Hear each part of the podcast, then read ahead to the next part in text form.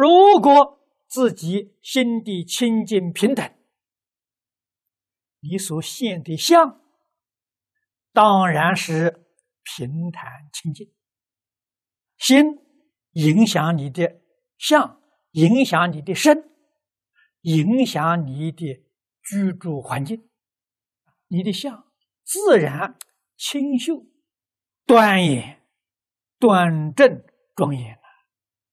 你的身一定健康啊！你居住的环境自自然然的，你会整理的很干净、很整齐。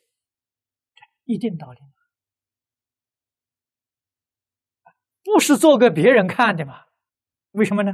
自己居住舒适，什么人到这来都是这样，绝不特别哦把它粉饰一下，没有没有，真正是读书人，真正是修道人呐、啊，所以说本来面目啊。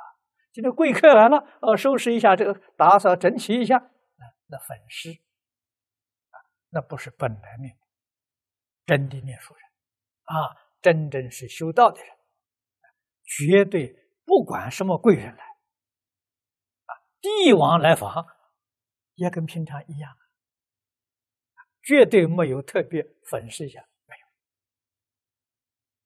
这什么真诚？要特别接待去，真诚没有了。我们要懂得这个意思啊，所以别人啊，这个观察啊，真正是是高人的话，他一看就清楚了，没有法子瞒人。李老师从前常常给我们讲啊，怎么样的伪装装饰，都瞒不了真人。嗯，真有学问、真有羞耻的人，你瞒不过他了，